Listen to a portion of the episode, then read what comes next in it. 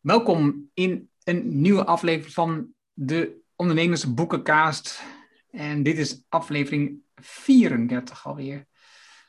Leadership en the One Minute Manager. het is al eigenlijk al een oud boek, want jij hebt de oude versie, Tom. En ik heb een nieuwe versie. Hij is ook een vernieuwde uitvoering. En aan de ene kant is dat dus Tom van der Leuwe. Welkom, Tom. Erno. En aan de andere kant, ja, dat uh, ben ik, Erno Hanning. En uh, wij doen samen deze boekencast, die ook op de ondernemer staat de website. En we proberen boeken te doen voor ondernemers, zodat je uh, dingen kunt leren die je kunt toepassen in je bedrijf. Nou, en dit is zo'n typisch boek voor ondernemers om na te denken over jouw eigen manier van leiding geven in je bedrijf. En het is, um, het is een klein boek. Het is super Amerikaans. Het is een parabel. Verhalend geschreven, duidelijk betekent dat. Maar ja, je leest er zo doorheen. Wat er gebeurt, de, de, de, ondernemer is een vrouw, die komt bij de one-minute manager. En daar draait het verhaal om. En je, en je leert van die one-minute manager hoe je leiderschap toepast in je bedrijf en waar het heel vaak misgaat. Dus dat vertelt die ondernemer dan. En die manager die laat ook veel van zijn mensen uit het team aan het woord om je kennis te laten maken van verschillende onderdelen van het leiderschap. En daar gaan we het zo verder over hebben. En dus het leest lekker weg. En tegelijkertijd um, zit er ontzettend veel waardevolle inhoud in, die je als ondernemer kan helpen, zeker als je een klein ondernemer bent, over hoe je nou leiderschap in je team toepast. En het gaat over situationeel leiderschap. En dat betekent dat je de leiderschap aanpast aan de persoon en aan het moment. Dus de fase waarin die verkeert en de persoon die je tegenover je hebt. Wat is jouw eerste indruk van het boek dan? Ik heb even moeten nakijken wanneer ik dat boekje gelezen heb. En hier zit een plakkertje op uit 2003. En toen was ik in een klassieke leidinggevende rol. Uh, en ik moet eerlijk zeggen dat, um, maar we gaan daar naar de inhoud. Ik merk gewoon dat ik, dat ik bijna niet meer dit soort parabels kan lezen. Dus het is, ik merk gewoon dat die stijl, uh, en ik kon me dat dus niet meer heel goed herinneren. Of nee, kon, dat klopt niet helemaal. Ik kon me dat, dat wel herinneren. Omdat dat soort boekjes, daar zijn er best wel meer van. Dat heeft iets. Ik weet het niet hoe ik het moet zeggen. Het heeft iets. Ik heb nog even gegoogeld. Bij, bij dus de Goede Man nog even gegoogeld. En ik had al zo'n soort, zo'n soort Amerikaanse dominees. Hoe zou ik dat zeggen? Gevoel erbij.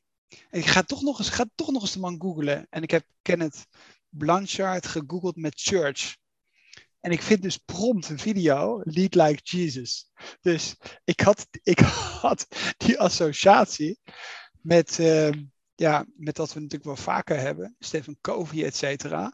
Het ligt daar voor Europese begrippen heel dik op.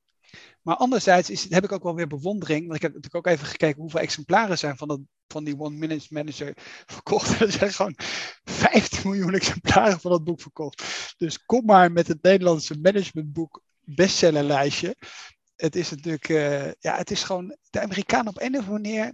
Ik heb ook gekeken nog naar, naar de universitaire achtergrond van de mensen. Heb ook allemaal filosofie gestudeerd en weet je, het is allemaal hele intelligente mensen. Maar op een of andere manier hebben ze daar helemaal geen problemen mee om dan te schrijven in de stijl van and then the one minute manager said, et cetera. Dat gaat maar door in dat boekje. Dus dat is even gewoon mijn. Uh... And they all had a good laugh. Ja. And... het is, het is, uh, het is, het is, ja, ik zou zeggen, dat is die uh, simplification. Ik kijk daar met een, met een combinatie van bewondering en afgunst waarschijnlijk naar. Afgrijzen meer misschien. Ja, ik heb gezegd afgunst. Ik ben gewoon heel erg jaloers. Ik zou ook gewoon, ik zou gewoon ook en jij, jij, jij schrijft net zulke boekjes, zou ik maar zeggen. Alleen je verkoopt ze niet vijf, 15 miljoen keer. Uh, dus misschien zijn we gewoon heel erg jaloers.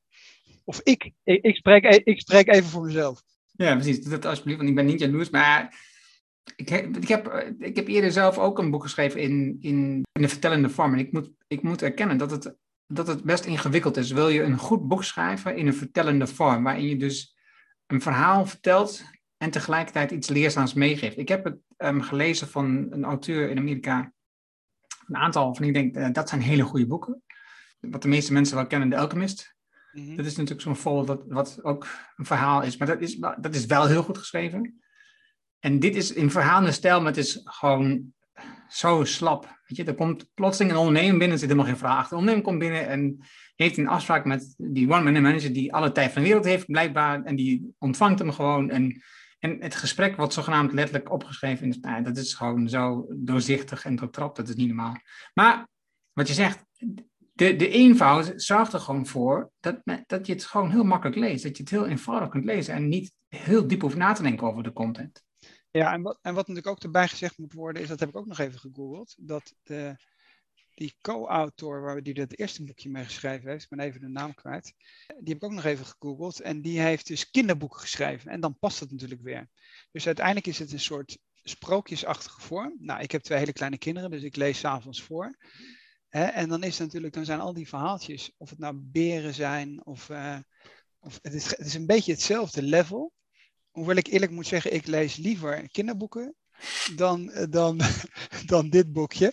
Maar goed, om even, uh, even terug te komen naar, naar de inhoud van het boek. Ik, ik denk dat als we daarin duiken, je kunt er ook wel wat mee. En misschien nog ook wel aanvullend gezegd hebbende dat, ik zou maar zeggen, die christelijke ethiek en dat mensen willen helpen.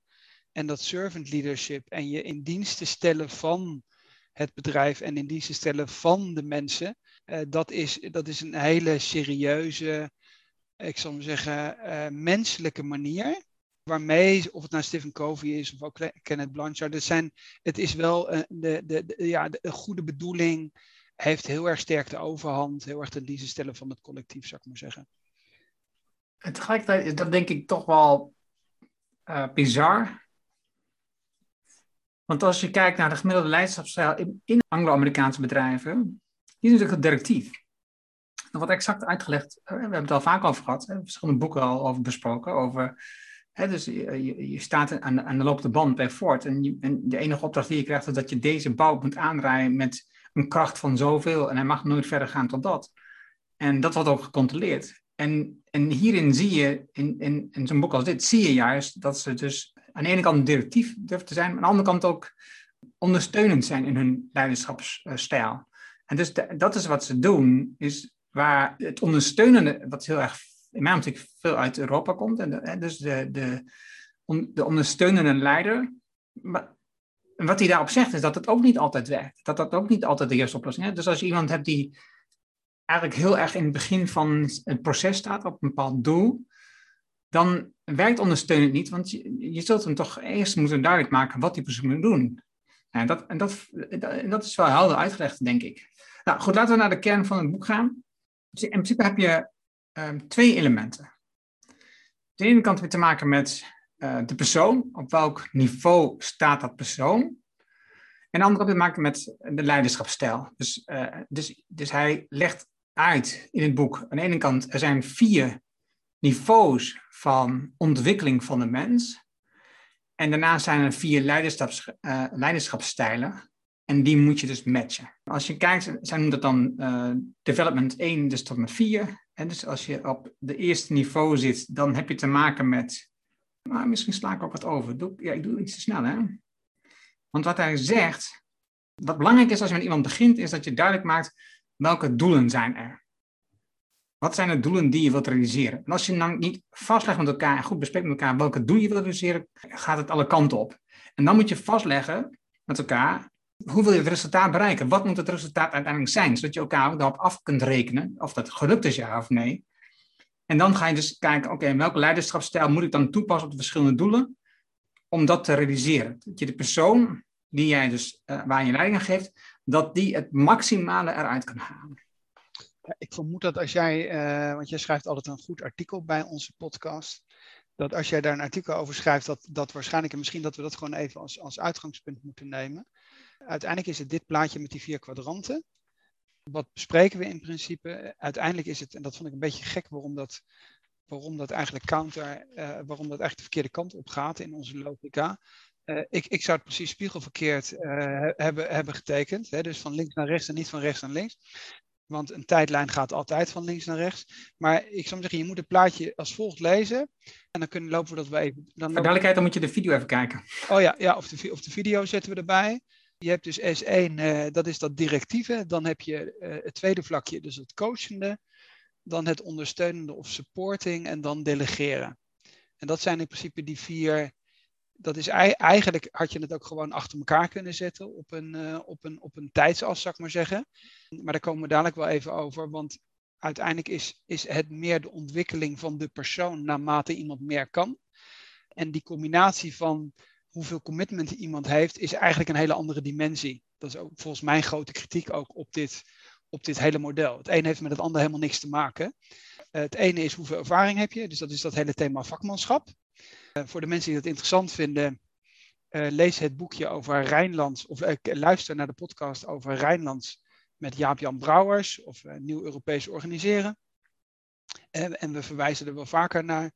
En dan heb je in principe dat hele thema met commitment, wat dan veel meer de vraag is, gaan we nog een keer een bespreking over doen. Motivatie, wat is intrinsieke motivatie? Misschien psychological safety hebben we al een, een, aflevering over gedaan. Wat een soort basis is van ontwikkeling op, op, ook op teamniveau, et cetera. Maar misschien dat we gewoon even die dingen doorlopen en dan zeggen: oké, eerste is directing, want daar was je net al mee begonnen.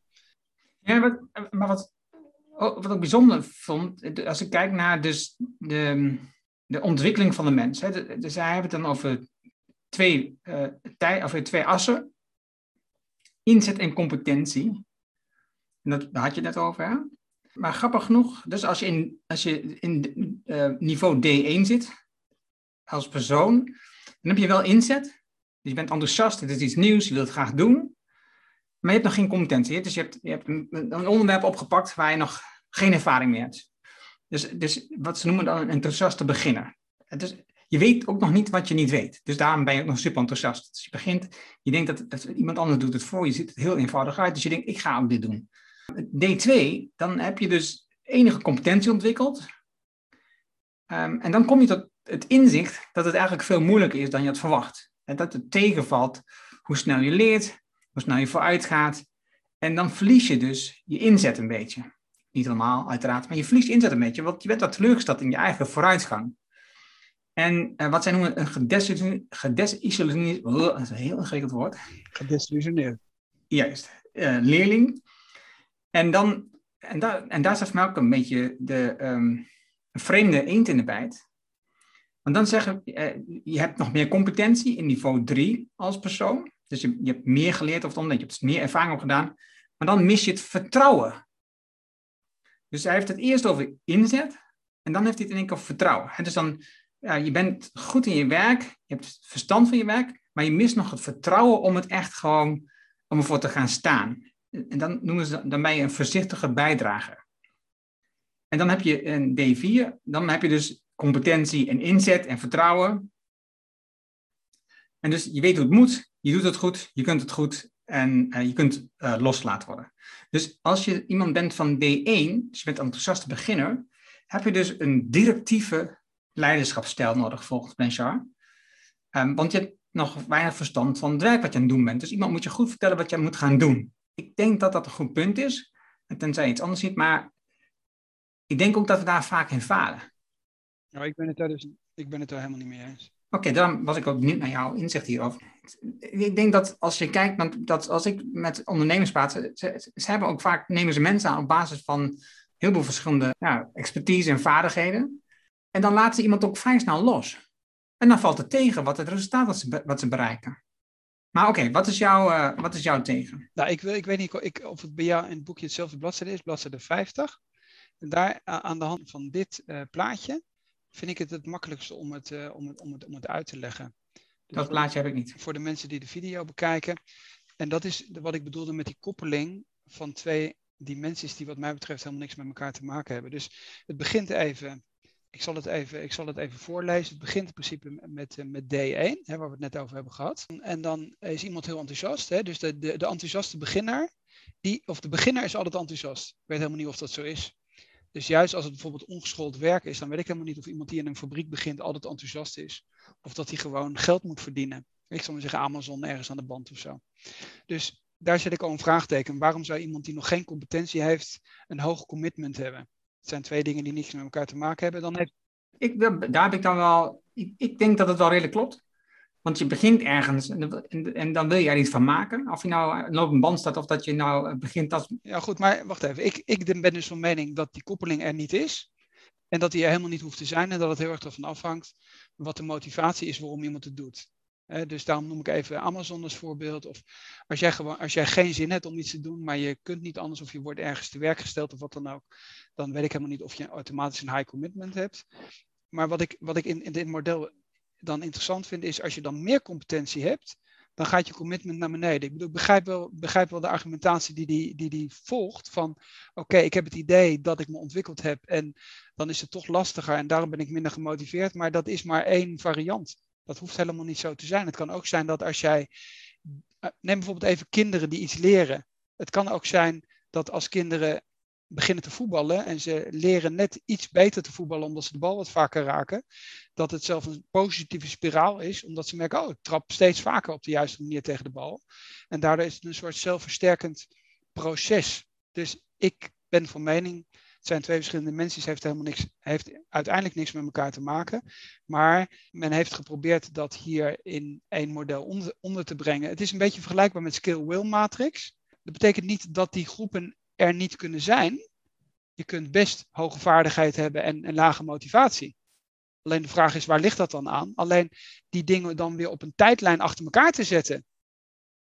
Alsof het een soort, ik zal maar zeggen, automatisch. Een correlatie hoeft nog, wat dat betreft, ook helemaal niet uh, dwingend te zijn. Dus je kunt best in de skill-will matrix veel skills hebben en geen wil. Alleen waarom moet het een automatisch op het andere volgen? kan, maar hoeft niet.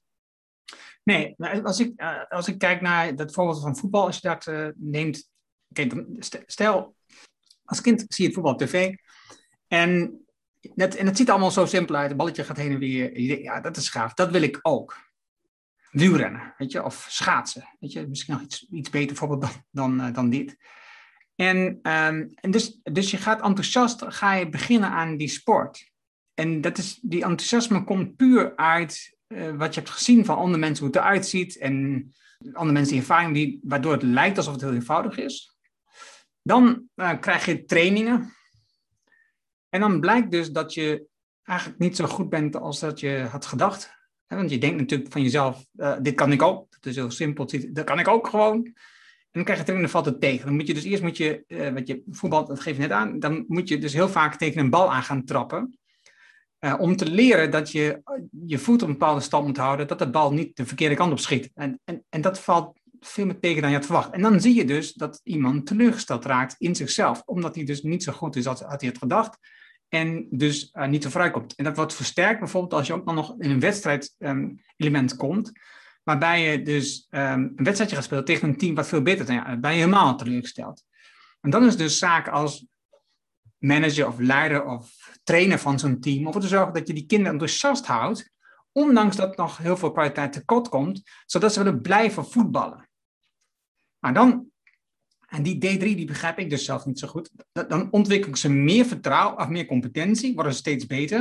Maar dan zeggen ze hier in D3, zeggen ze dan, dan mis je het vertrouwen. Dan word je een voorzichtige bijdrage, noemen ze dat. Nou, die, die, die stap begrijp ik dan weer niet zo goed.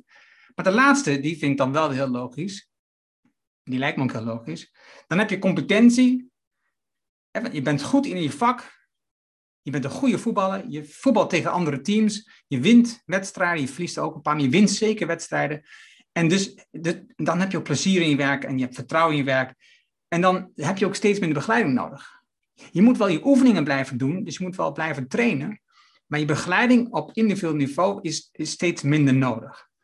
Nou, ik denk dat dat vergelijkbaar is met met werk. Dan, dan denk ik niet aan lopende bandwerk bijvoorbeeld, dan denk ik wel aan werk waar wat meer intelligentie wordt gevraagd.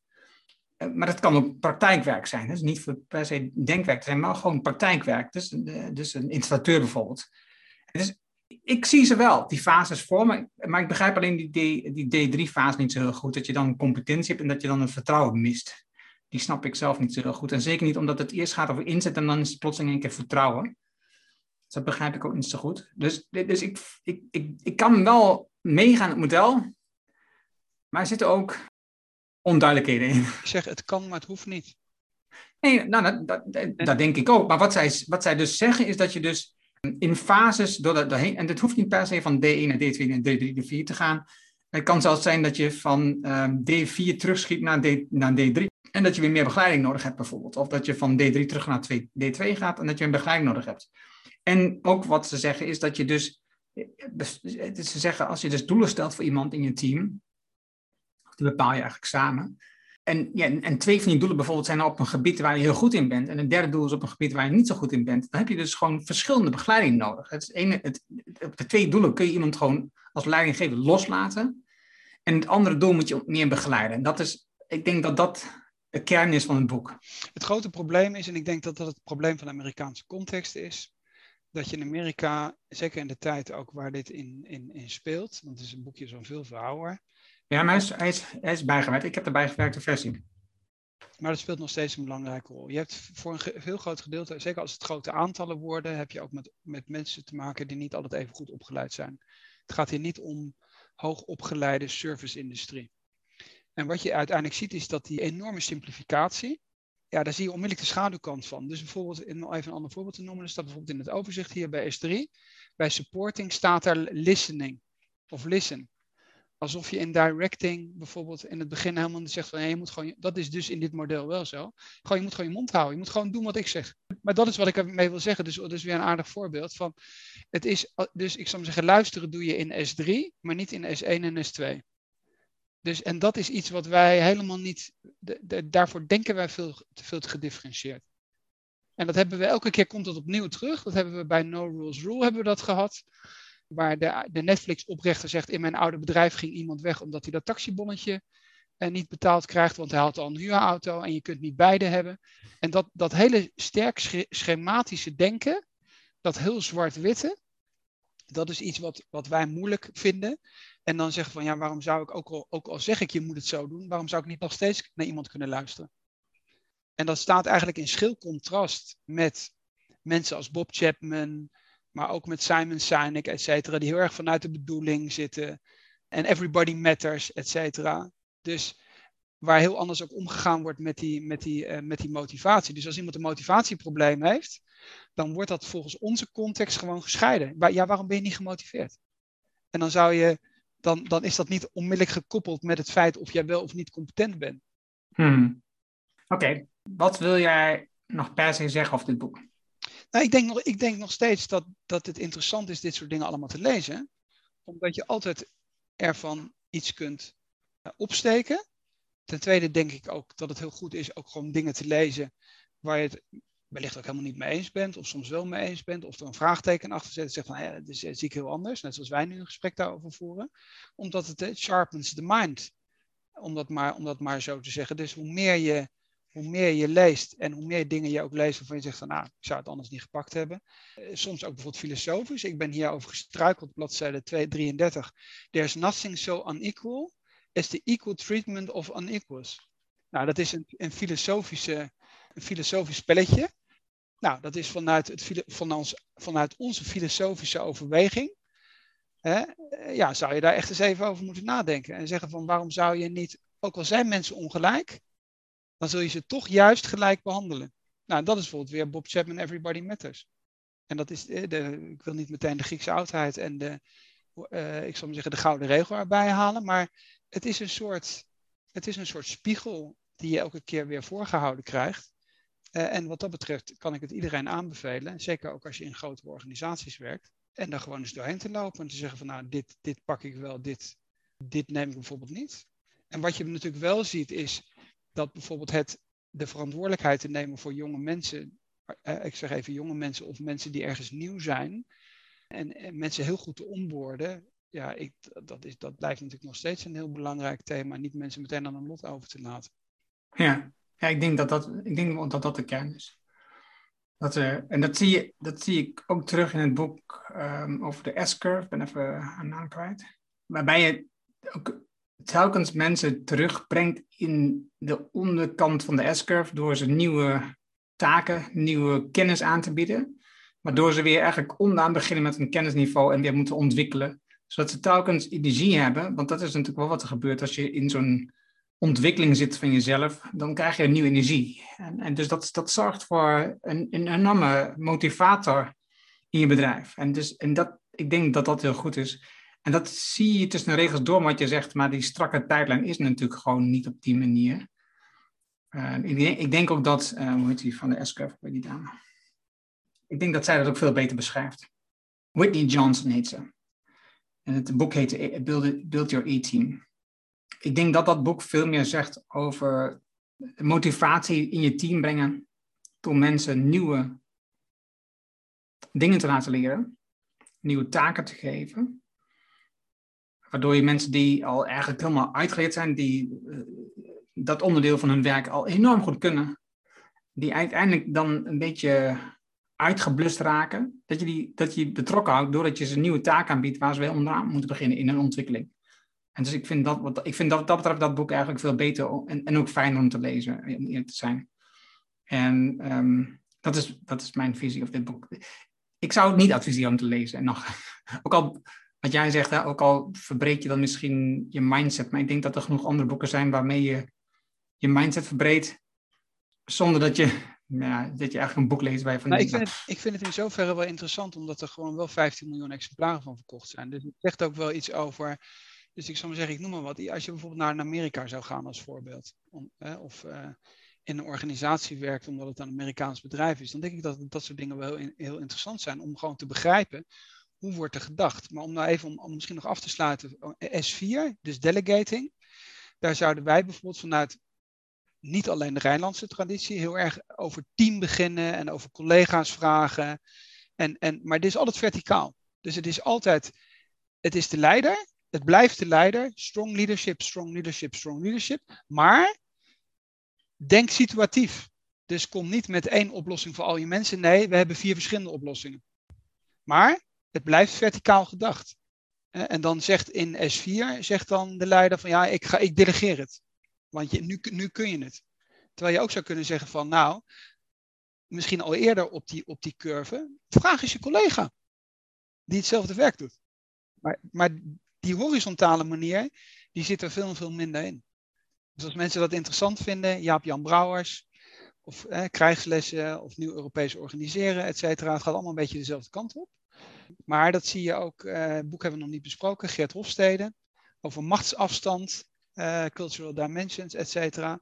Wat dat betreft, ik denk ik dat het gewoon interessant is als je bijvoorbeeld veel met Amerikanen te maken hebt, Amerikaanse organisaties, dat dit soort dingen uh, goed zijn om te lezen, om beter te begrijpen hoe de Amerikanen denken. Misschien is dat, misschien is dat iets waar we, waar we het met elkaar, denk ik, over eens zijn. Ja, ja, daar ben ik het helemaal eens. Dat is waar ik me in kan vinden. Ik heb gewerkt voor een Amerikaans bedrijf en het, kost mij enorm veel moeite om, om me te realiseren dat, dat zij gewoon heel anders zijn opgebouwd vanuit de grond, zeg maar, vanuit de cultuur. En dat, dat was voor mij heel ingewikkeld op dat moment. En dat kon ik pas later begrijpen, dat, toen ik een paar jaar weg was. Het bijzondere wat je al zegt, er zoveel miljoenen exemplaren verkocht. Eh, dat is toch apart om te zien. Nou ja, zo, zo vaak met dat soort boeken die zo'n aantal verkocht zijn. Als je het boek eenmaal leest, dat je denkt, hoe, hoe, kan het nou dat van dit boek zoveel exemplaren verkocht zijn? dat is absurd. Er zijn zoveel betere boeken, waarom worden die niet meer verkocht? ja, daar is wat dat betreft nauwelijks een correlatie. Hè? Dat, maakt het, eigenlijk, dat maakt, het, maakt het zo interessant. Nou ja, het enige, de enige correlatie die ik zie, want je ziet in Nederland bijvoorbeeld... Uh, weet je ook alweer, die, die boeken over die retail dingetjes schrijft allemaal. Mijn hond uh, Snuf, of weet je die ook alweer? Nou, die, die schrijft ook van die hele eenvoudige boekjes. Onze man uit Groningen, die uh, MBA in One Day, versimpliceert ook alles. Echt klaar. Het is, je ziet wel dat uh, als een boek eenvoudig is, en dus hoe eenvoudiger je maakt, de one-minute manager, weet je, je, je kan je bedrijf in één minuut managen. MBA in one day, weet je. Dus als je alles uh, verpakt tot het allerkleinste wat je maar kunt, ja, dat is, dat is wel, dat is denk ik wel een onderdeel van succes. En ik denk dat dat niet Nederlands is, gemiddeld genomen. Dus voor een gemiddelde mens in Nederland is, het, is dat heel ingewikkeld om een boek te schrijven die op die manier zo simpel is dat we denken, dit kunnen alleen kinderen lezen. Zo simpel is het. En dan denken we, nou, dat, dat gaan we niet uitgeven. Het moet, moet, wel wat, moet wel wat intellectueler zijn. Nou, omdat je het net nog even over Ben Tichelaar eh, had. Ik moest even lachen toen ik op de laatste pagina dit zag staan. The law of the letter. ik dacht, zou die daar vandaan hebben? Maar dat is, dat is puur toeval. Maakt er op zich helemaal niet uit. Nou, ik moest net ook die jaren vertelde voor de Amerikaanse. Het voorbeeld in het boek wat hij beschrijft over um, dat, ze, dat hij met haar in die kamer zit in het kantoor. En dan geeft hij het voorbeeld dat er buiten op de gang lawaai wordt gemaakt. En beschrijft hij de verschillende manieren dat je het zou kunnen aansturen. Ik, echt, ik dacht echt, jezus, hoe triest kan dit zijn? Het is echt gewoon te simpel voor woorden. Maar goed, oké, het boek besproken. Ik denk dat dit wel de meest bijzondere boekbespreking tot nu toe was. en we hebben het gelezen voor jou, voor de luisteraar, zodat jij, eh, wat we net zeggen, ik denk dat de beste conclusie is, stel dat je veel werkt met Amerikanen of dat je gaat werken voor een Amerikaans bedrijf, dan is het zinvol omdat je dan snapt hoe het in die cultuur inzit. Het is echt, dit zit echt heel diep in de Amerikaanse cultuur. En dan kun je wel aankomen met je Nederlandse stijl. Dat gaan ze echt niet zomaar accepteren. Dus um, het, eh, vandaar is het interessant. En verder, als je wilt, meer wilt leren over echt leiderschap, dan denk ik dat er veel betere boeken zijn. En we hebben er een aantal besproken. Je hebt er een paar genoemd net. En we gaan er zeker in de toekomst meer bespreken. Uh, dankjewel, Tom. Ja, dankjewel, Anne. Dankjewel voor het luisteren. En wil je uh, ons een tip geven over een boek wat we zouden moeten bespreken? Laat dan een reactie hieronder achter, onder deze video, onder deze aflevering. Heb je een vraag over deze aflevering? Stuur hem ook gerust ons in. Uh, het meest eenvoudige zijn we te bereiken op LinkedIn. Je typt ons bij een naam en dan vind je ons zeker. En um, graag tot de volgende.